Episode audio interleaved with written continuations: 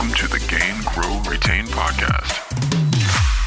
Adam, welcome to the Gain, Grow, Retain podcast. This is it. Like this is as, as formal as it gets. Um, but re- really excited to, to have you on here to chat and, and to meet Jeff and uh, for us to just talk about uh, stuff a little bit. So you were the chief customer officer of iCIMS and you've moved out of that role recently, but I'm maybe talk to talk to us for a couple minutes about what that role was for you and when you exited the business and sort of what you're what you're up to right now. And then we're going to dig in. I, I, can't wait to hear more about like how that role unfolded as iCIMS Group because you were in it for a while. So yeah, I mean, there's there's a lot to share. I mean, I spent over 18 years um, at iCIMS, and I mean, I can't believe that it, that it's that long. But before I get into that history, I want to thank both of you for for not only having me on. This is exciting to be able to talk about some of this stuff. Um, a lot of experiences to kind of um, kind of run through uh, but for more importantly, to kind of be surfacing the topics that you've been surfacing. Uh, I've personally enjoyed uh, uh all the discussions on LinkedIn and the new community that you've built out. Uh, and it's really fun to actually be an active part of it in this session. And uh, I definitely look forward to continuing being a part of the community as we go. But I really appreciate it because it's such an um, important topic to me personally. It's an important topic, I believe, to um, generally the, the software as a service community. and it's also a confusing topic because a lot of people have different definitions of what customer success is and even the role of a chief customer officer what it is and what it isn't um, so i'm happy to share some of my perspectives and some of my experiences doesn't mean that they're right or wrong or whatever but um, certainly um, some guideposts that kind of helped me uh, move along in the journey so yeah one of the things so you were employee number six did Pretty I get much, right? yeah. At, yeah. at? Yep. So earlier than 10, how many employees do they have now? Uh, company's just about a thousand employees. Okay. Just about a thousand right. employees. So yeah. so when I joined, we were we were we were tiny, tiny. We had less than 50 customers, under a million in annual recurring revenue. And um, when I exited a little bit earlier this year, uh, we're about a thousand employees and 250 million in annual recurring revenue. So, I mean, it's 18 plus years at one company, but as I think about it, it really was like living a life in four or five different companies over that time. It changed that much. Um, sure. I mean, the, the what's amazing to me is that I mean, you were relatively young when you started at the company. Straight out of school. Right? First job out of college. So I, I, I, Jay, I think I may have mentioned this to you before. You know, I was just, I was happy to have a job, making some money when I started, and you know, figured what I was, I'll figure out what I was going to be when I grow up, um, at some point in time. But uh, a few different experiences at iCIMS made me realize that um, this was not a job. This was actually an opportunity for me to build a career, um, and I'm very proud of what I did, and um, definitely excited for the things that I have kind of coming in the future based upon that experience with iCIMS.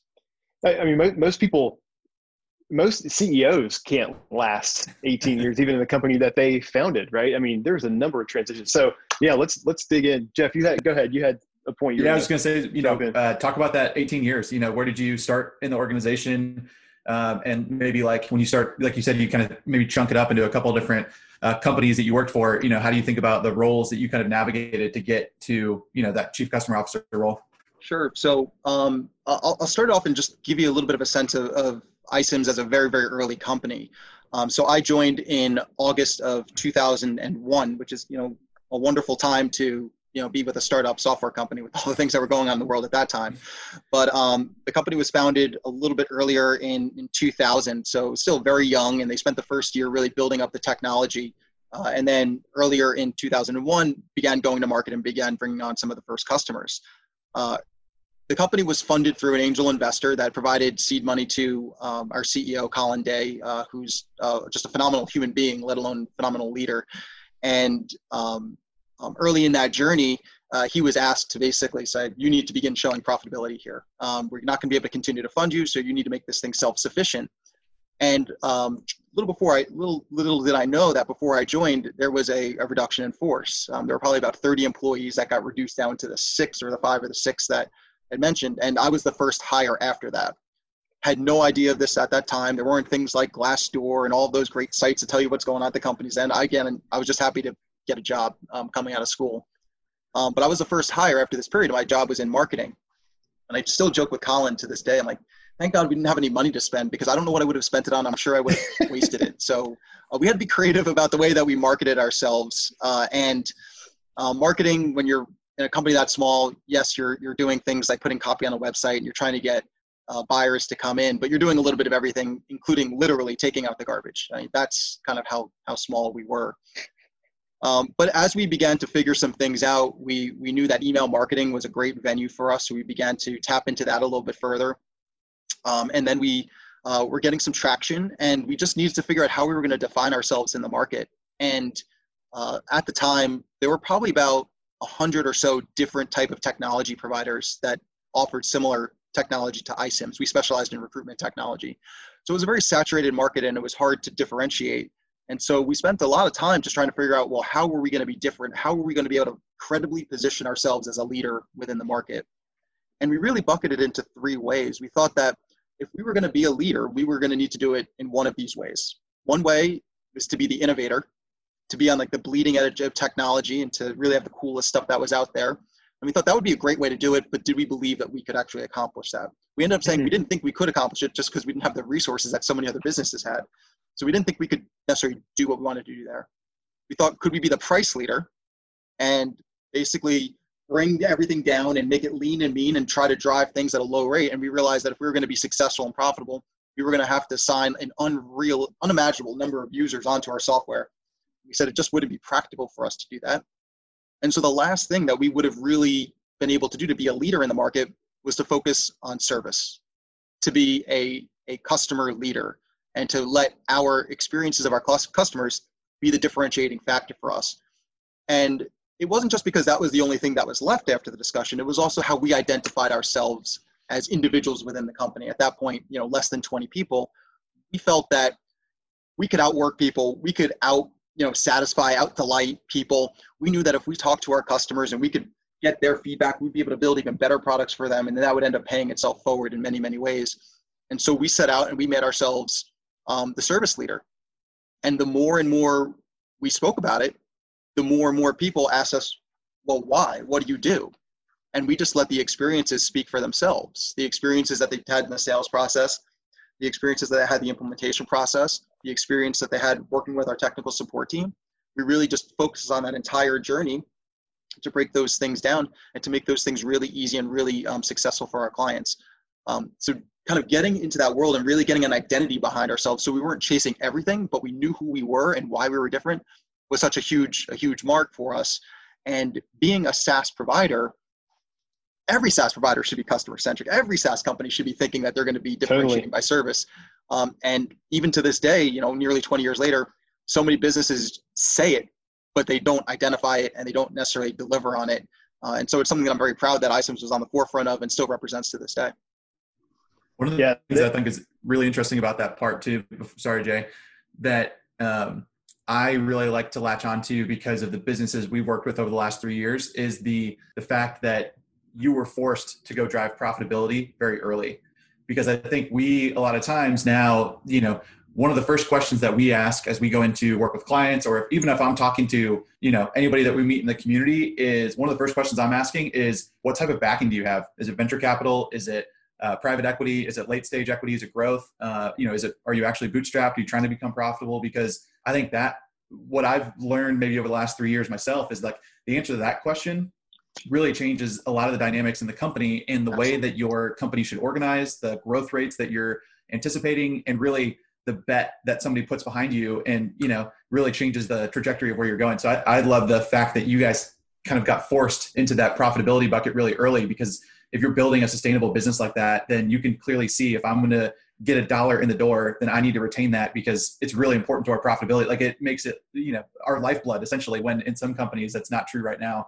You know, they can go get more funding. We can, you know, the equation will work over time essentially. But I thought that was just really, I wanted to make sure and hit on that because I think a lot of times customer success leaders and, and people we come across don't often dig into the economics that deeply about you know what's the funding source and how are we uh, how does actually a, kind of a dollar of a booking turn into cash for our business at the end of the day sorry jay go ahead no no i think it's a great point and because the, the funding source often will in some ways if you don't have a really strong leader and strong vision for what you want to do will drive the culture if you're not careful right i mean i've been in those companies um, but so um, but it sounds like your culture was customer first from day one and, and that obviously benefited you guys so all right, so let's let's hear the next stage of the story. So you're in marketing, and then yeah.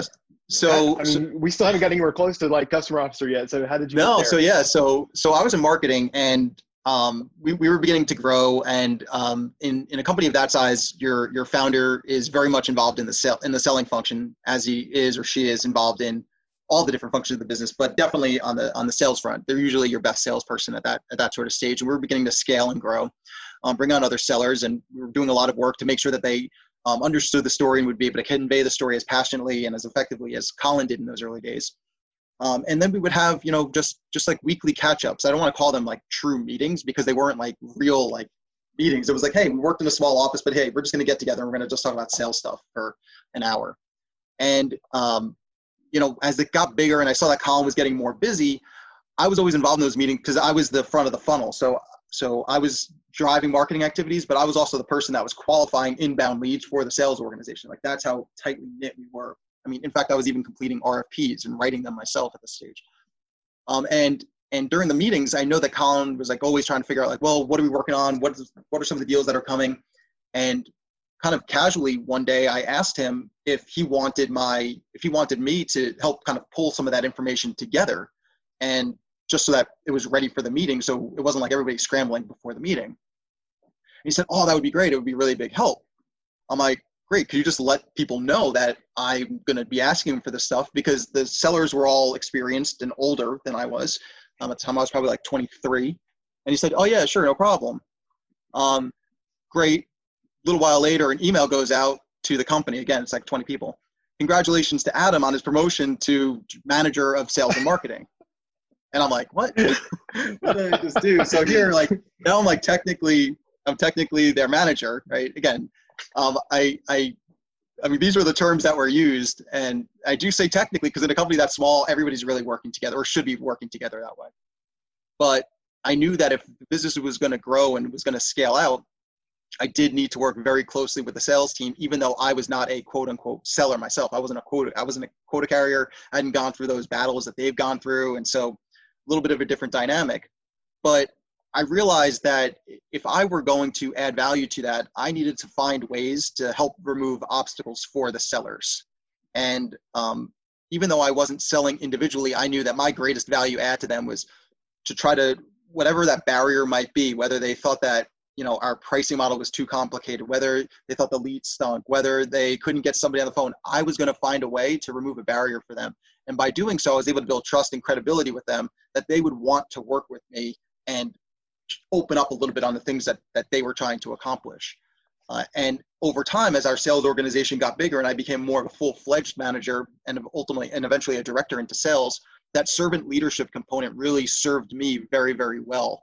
Um, because I just feel that if you hire the right people and you just do whatever you can to remove the obstacles from them and you just let those people be great, you will get great results from that. Mm. And of course, things so will change over time as you need to scale and introduce different processes and whatnot. But at that point of scale, it was very much about um, uh, making sure we removed removed obstacles. Um, the other aspect of my kind of move into the chief customer um, role was um, a lesson that I, I I sort of learned in retrospect. I would say is that it's always better and easier for your life as a leader if you're hiring people truly better than yourself. And I had done that in marketing. Um, the current CMO at ISIM, Susan Vitale, is an incredible marketer. She's she's recognized throughout the SaaS community for all the wonderful things that she's been able to do and just really really accomplished.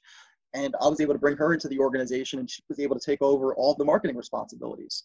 So here I was, again, a, a young leader within the business. I never identified as a sales leader per se. I would say I always identified more so towards the customer and trying to get the business to grow. And I just portioned off marketing, and Susan was going to go run with that. And now I'm like owning a quota of a team, and I've never done this before. So like, oh my god, what did I just sign up for? Um, but I was always able to say, you know what? Let's let the customer experience drive what we're trying to do. Because if we do right by our customers, all of the other things will fall into place. And we had gotten to a point of critical mass there where we realized that if you know Armageddon happened and we lost all of our customers, all of a sudden our ARR at that time was going to go away in that month. We were not going to be able to sell through all of those losses with whatever we were going to do in, in prospect sales. And so we had to retain our customers. And that's when we began to say, well, if we're going to retain them, what are those opportunities to grow them? And then use all of those success stories to then feed into what we were doing on the front end of the funnel. And so it really created a culture of accountability, um, really around the experience, because we couldn't sign customers that we weren't going to be able to deliver for. Um, there are a lot of companies that we would have loved to bring on. Um, maybe if we would have discounted or done this or done that, maybe unnatural sort of thing, we could have signed them. But would we have been able to be successful with them? And at that point of time, we wouldn't have been able to. And that would have ended up being more detrimental to our company and to our brand um, than not signing them at all. So we ended up passing on that business to make sure we focus on the right business for us.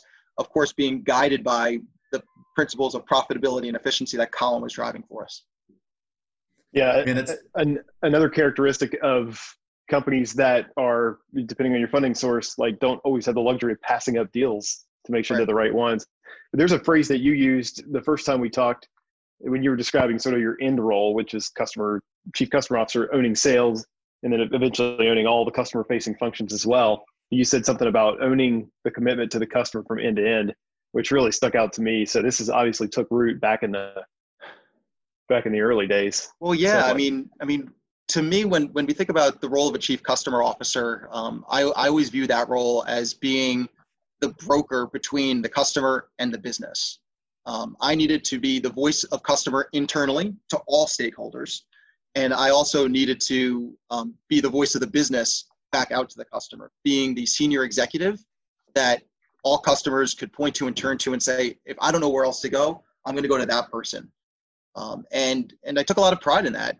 Um, the other, being at the company for as long as I was, and and seeing the way that we've grown, and, and being as personally invested in iCIMS, the other thing that I had, like I guess, going for me, so to speak, was that um, I I thought of our customer relationships as almost like actual relationships, and if a customer was going to go elsewhere, I felt like they were breaking up with me. Not that I wanted to be a crazy boyfriend, yeah. or girlfriend, or anything like that, but it was it was personal in that sense to be like, I sincerely want to know what we did wrong because I never want that to happen again. And if I could fix it, you know, for 10 other customers that are going through something similar, I'd like to go out there and try to fix that. So it was a genuine interest in trying to figure out what went wrong and what could we do to potentially, you know, avoid those outcomes. And in going through that journey, you realize that there are some things you can absolutely control and there's other things that you can't control. Um, and we ended up coming up with, um, you know, things that we refer to as causes, like the things that you can control. Like, I don't like your product, I don't like your service, I don't like your pricing. Like, those are all things that if a customer came to us, we would say, we could fix those. And if we fix that, are we back to being where we need to be? And then we thought about catalysts, and those are the things that are happening within the business that we could only indirectly impact. So things that we consider to be catalysts were things like mm-hmm. um, our primary contact changed over, our executive contacts changed over, maybe they got acquired, maybe they're going through bankruptcy or going through some yeah. sort of financial thing. You can't control those, but maybe if you acknowledge what's going on there, you might be able to mitigate that outcome if you're able to open up a dialogue with that business. But going back to the chief customer officer role, that's why I, I think it's very important for anybody that's going to be stepping into that role um, and if any CEO is considering creating that function, uh, is to really allow this person to be the voice of all of that for your business. Don't silo the person to just being the leader of your services organization. The chief customer officer should be the person within your company that is going to be the voice of churn for your business, the voice of the customer within your business. And sometimes the customer is going to say, you know what? I think your invoicing process stinks. Yep. It's not a service it's issue. Well, well beyond. You know. Yeah, well, well beyond any any product issue or any yeah one team, right? It's the the entire experience. Yeah. So while while a chief customer officer may directly have responsibility for the services organization, um, or maybe an aspect of the sales organization in terms of growth, whatever that might be, uh, to limit that person to only doing that um, would be a disservice to the business because as a CEO, you want to have that one person you're able to go to to speak to the matters of churn and the matters of your customer, no matter what that issue is. So good. I remember yeah. the first time. I remember the first time I lost a customer, and it, it to your point, it was so personal for me. Like I felt like I had been kicked in the stomach. Yeah. But I mean, I mean obviously, it gets better over time. But like that's what you, you have to have that kind of passion for the customers that you create, especially in an earlier stage company like you were at the time. Absolutely, and and for many of these customers, just by nature of the business, I might have spoken to them as they were originally signing on. Yeah, right. And the original and, commitment. And to see them leave, it's like we worked so hard to get that account. Like, how could it happen? And then when you peel back the, the, the layers of the onion, like, yeah, maybe we got that logo to sign on, but that business has totally changed. All the people that we worked with at one point in time, they're off doing other things and we didn't maybe we didn't recognize that things were now different. So maybe we still had the same love for that business, um, but we didn't necessarily create the same relationship with the new people within that. Um, it's one of those probably least talked about aspects of churn um, within our space. Everybody wants to talk about what could we do be doing better from a service perspective? What's the new feature you need to bring in? The management of those relationships, when there's changes on their side and also changes on your side, it's critical. Critical. And if you're able to kind of hone in on those and figure those out and create great um, experiences at those moments of truth, um, you're going to see meaningful improvement in churn numbers for sure.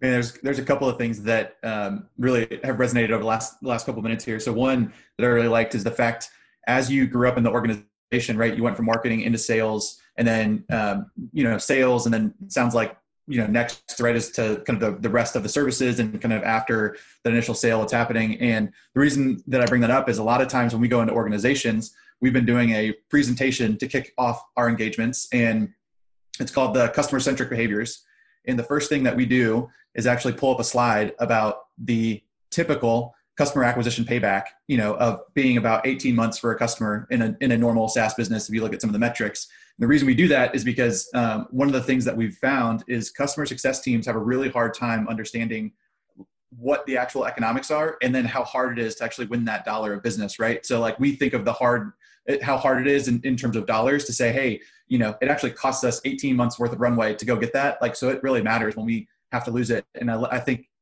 I'm going to make an inference here, but your perspective of going from marketing and, like you said, seeing the very top of funnel, um, going into sales and you know completing the deal, and then coming into the customer org, I feel like you probably had a huge perspective on man, how long did it really just go take us to win that business? How much you know how much money were we actually putting into that effort? Um, and now that's why it makes it even so much more important not only to couple that on top of how you mentioned obviously profitability and, and getting to you know kind of a, a, business that was actually sustainable was on the top of your mind as well or top of your angel investors mind as well at least yeah i mean we we always looked like the big the big metric for me that i always really drove myself to and drove, drove my organizations to was net revenue growth um, and so every time we lost a customer I knew we were gonna have to sell something in order to in order to fill that bucket back up, and it's just easier when you don't have a hole to dig yourself out of. And uh, there, there are times where, I mean, there, I mean, everybody's to lose a big customer at some point in time. And you're like, man, how are you to be able to sell through that one? But that's where you just need to give yourselves enough opportunities to do it, and also do whatever you can in order to mitigate those those negative outcomes. Um, but yeah, I, I I knew that we had some big goals as a business, and that was one of the biggest changes for me, kind of in my journey. Jay, you were mentioning a little bit earlier on, like like survivability in in a business like that. I mean, iCIMS was growing at like 30%, 20 to 30% for, I mean, it's still growing at that rate. So we've, for the better part of 15 years, the company's been growing at that rate. And I mean, that's, I mean, the business changes dramatically every, you know, call it three years in that, in that world.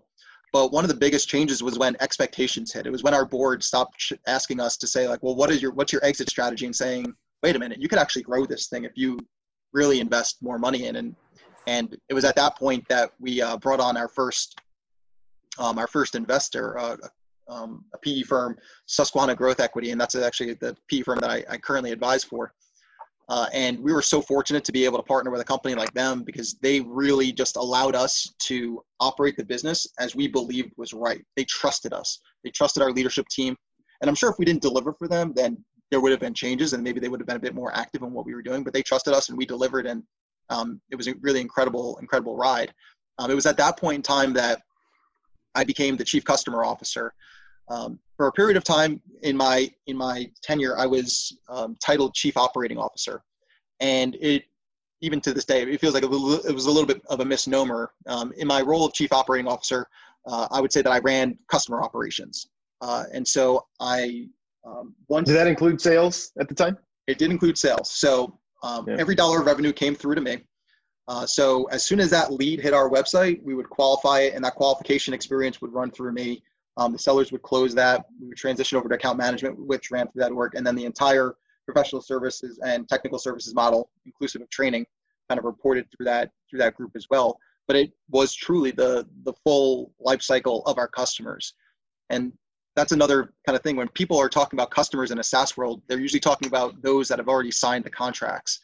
Whereas in any other business, if you think about retail, yep. as soon as you walk into that store, you're a customer. You haven't you're bought anything yet, but you're a customer.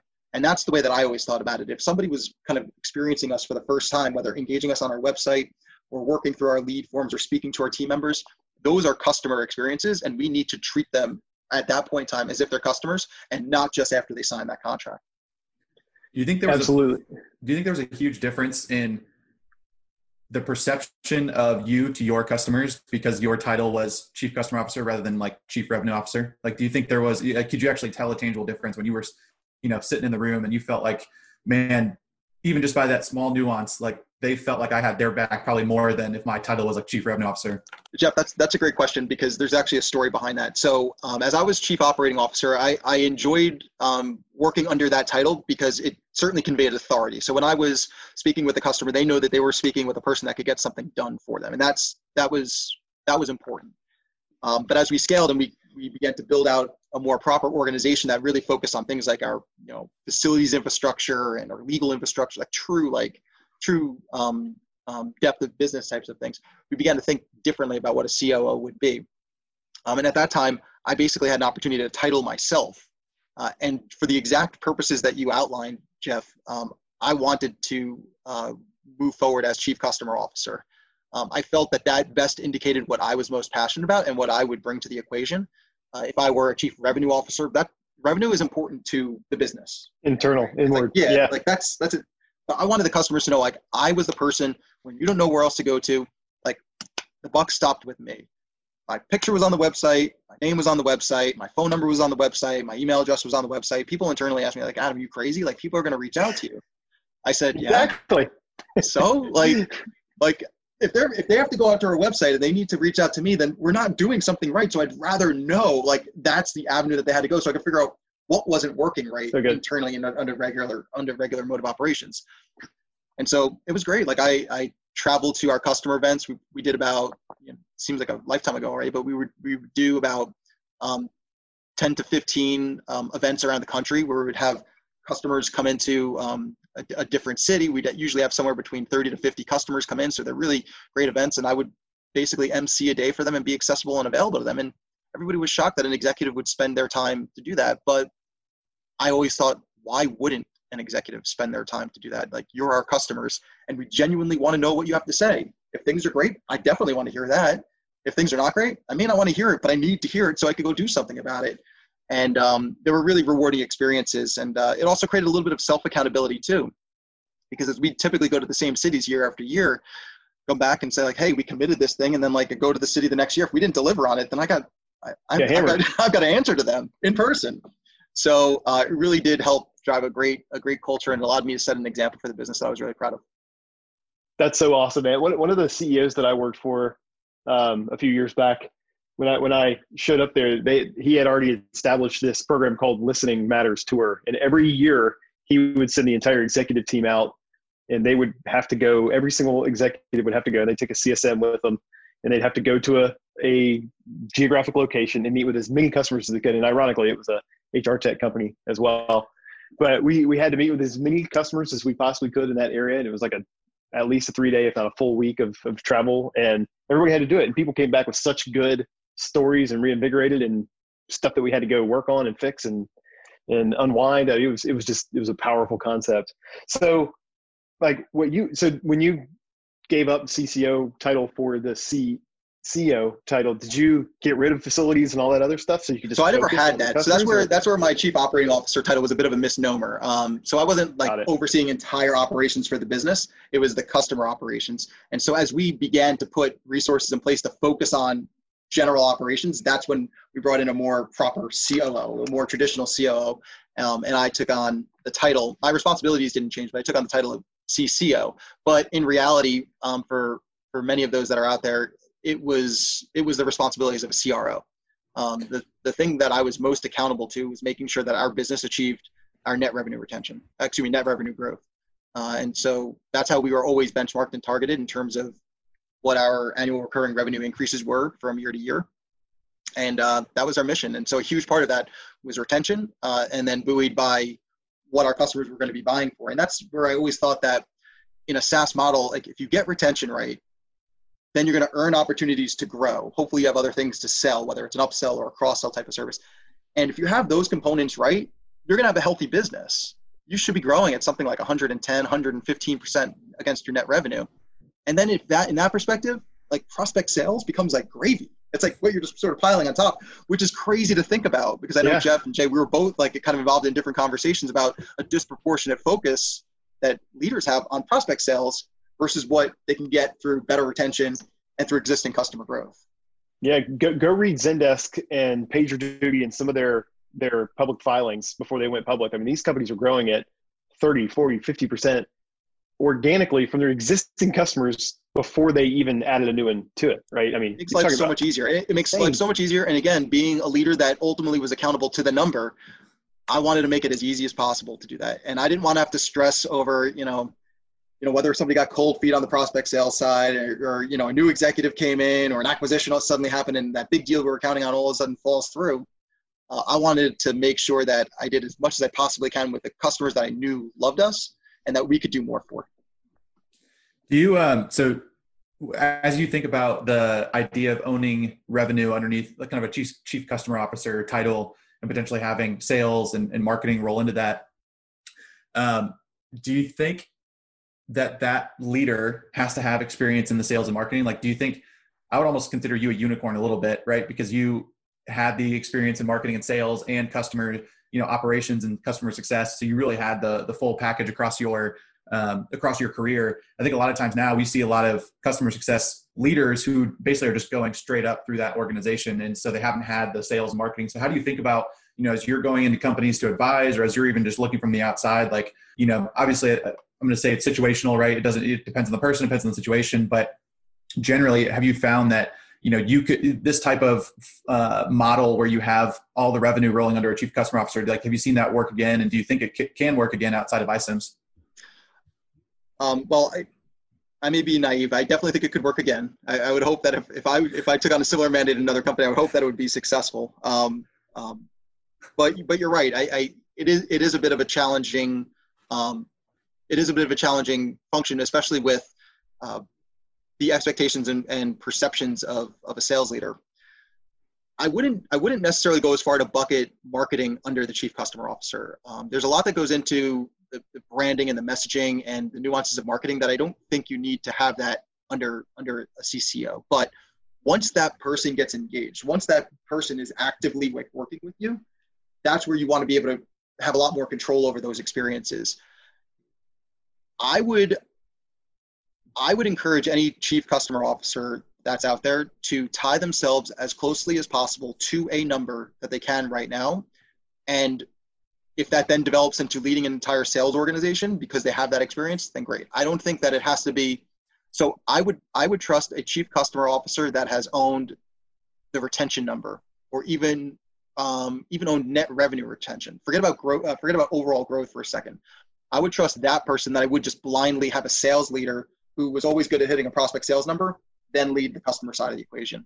The reality is that most of those sales leaders don't care about what happens to the customer after after they sign. But I would be squeamish if I was going to be putting somebody that had never owned a number and showed that they could work under a number and showed that they wanted to work under a number in charge of that entire spectrum. Did, you have a at what point did you add a VP sales or an SVP of sales to to run that new prospect play? Sure. So um, probably brought so as chief customer officer. Well, I guess I'm trying to think back. Probably our first VP of sales that reported through to me was probably back in like 2010 or so, um, and then we ended up reintroducing that in around 2013, 2014, something like that.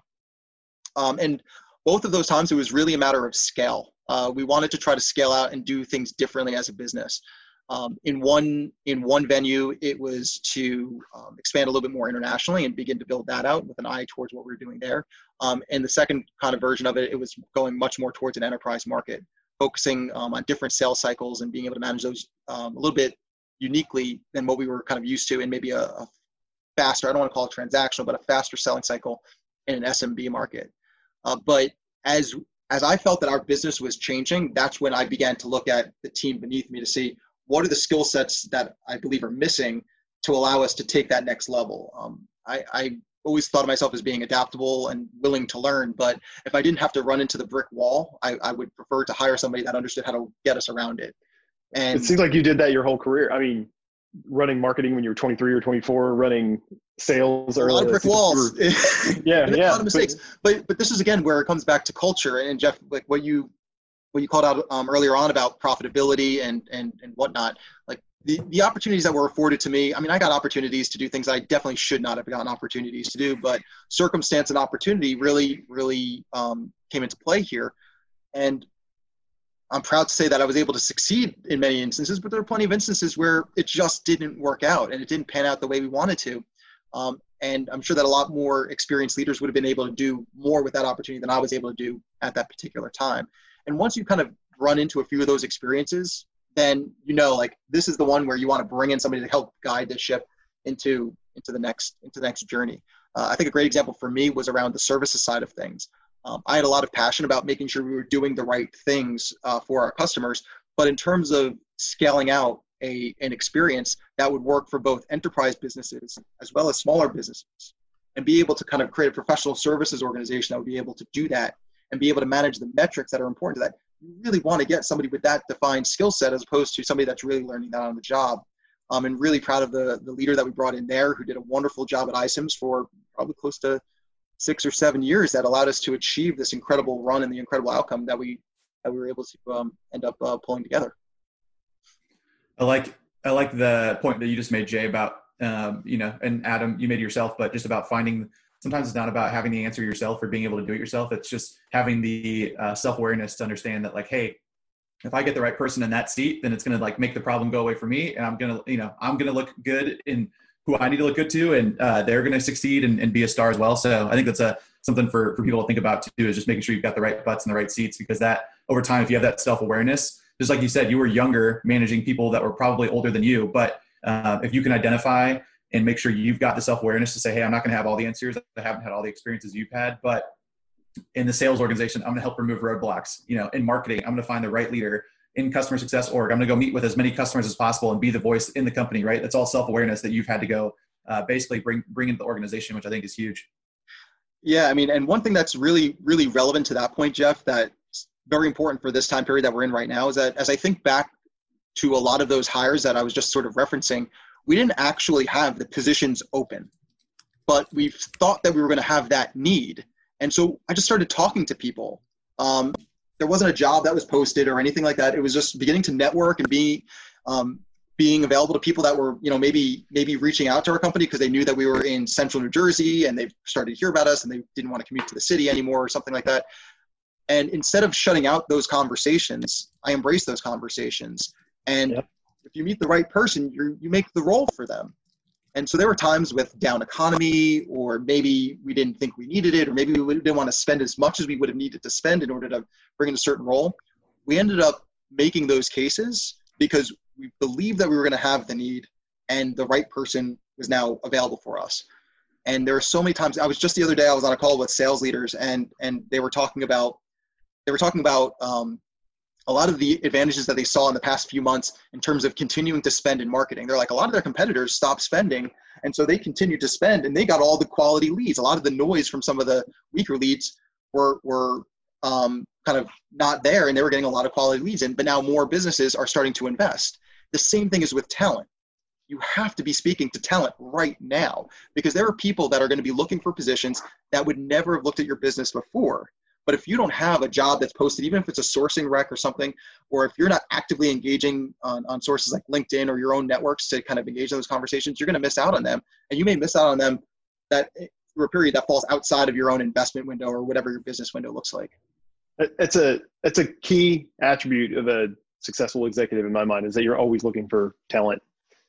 Because when you do have the opportunity, you got to be able to move fast. And you have to have somebody already ready to go. I, yeah, I, I feel like it's core and even if it doesn't work in that moment, you keep that relationship going. You'd be like, I remember, like, I like this woman that exactly. I spoke to, and you know yeah. what? Maybe three years later, you go and you say, the, the, time is the time right for you. The time right for me. Let's let's. It happens all the time. Now. Yeah. You know, yep. you're able to fill these spots, but it, it's it's hard to make it all work for the person and for you it becomes a very limited population uh, population of people when you're only looking at that one precise time.